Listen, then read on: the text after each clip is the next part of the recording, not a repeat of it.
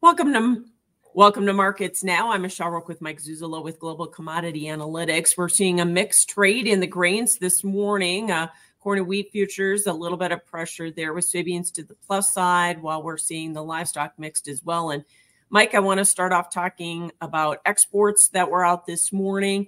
Kind of uh, lukewarm or tepid, I would say. Is that because of the holiday, or was that because uh, we are seeing some shipping issues?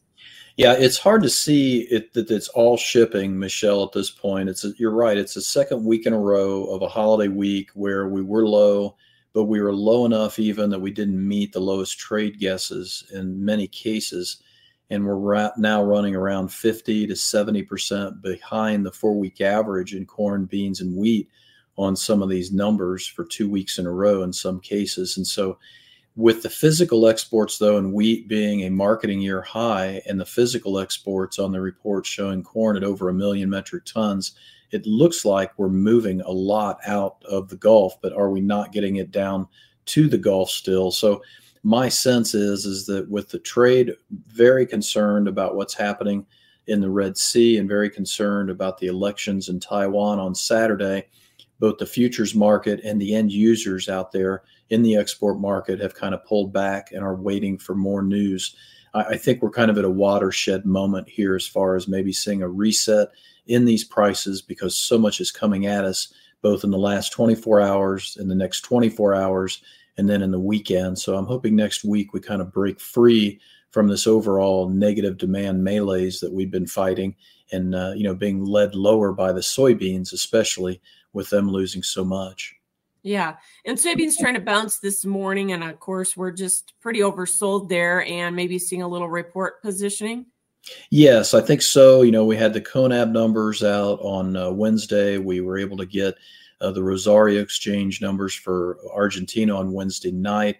Um, I think the big feature really goes back to the meal market. We've got the January meal really fighting back, kind of punching back against the three-year support line of around 364.50. Um, in the overnight markets, that seemed to bring the beans back around, as did the uh, palm oil markets. I think Malaysia reported they were at about a four or five month low in palm oil stocks. That again hasn't really gotten a lot of traction this week so far. Yeah, and you've got to believe that meal market is going to continue to slide here with the Rosario Grain Exchange coming in with those Argentina numbers, uh, basically rebounding by 50% from last year. Yes, and we also have a, a, substantial deep in the red price action as far as margins in China. I think Dalian physical meal margins are back down to around negative 40 to $50 a ton. That's getting down close to the 2023 lows. And so China is still a key element to both the meal and the hogs. I think meal does have some daylight here with the hogs here at the mercantile exchange finding some support. So I put meal as the leader to the upside.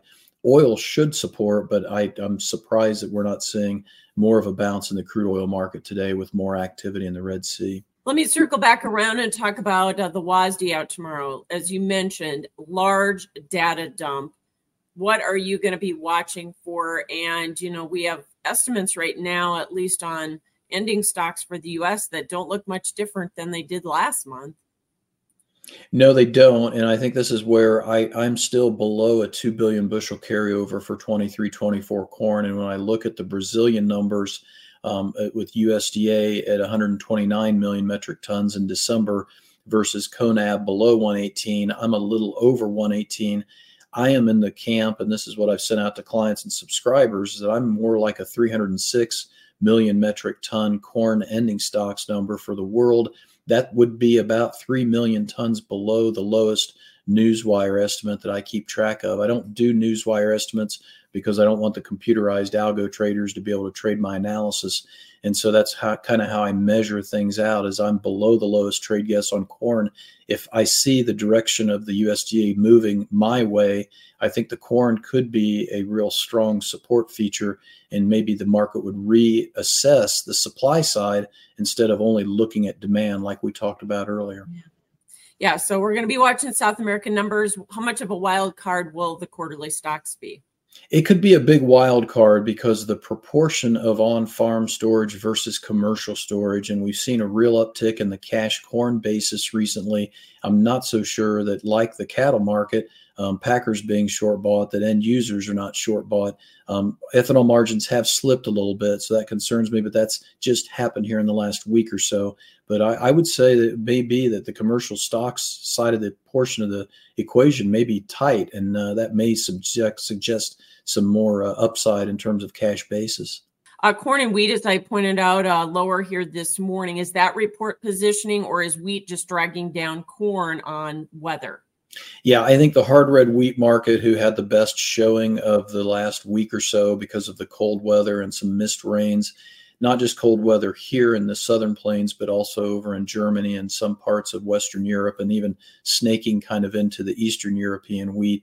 Um, I think the market's may be pulling back because updated models are suggesting, yes, we're going to get extremely cold, but by next Tuesday, Wednesday, areas like Garden City, Kansas will be back in the low 30s. So I would say Thursday's trade, if we're going to see two leaders to the downside, if it's weather based, especially probably hard red wheat and then the feeder cattle as well.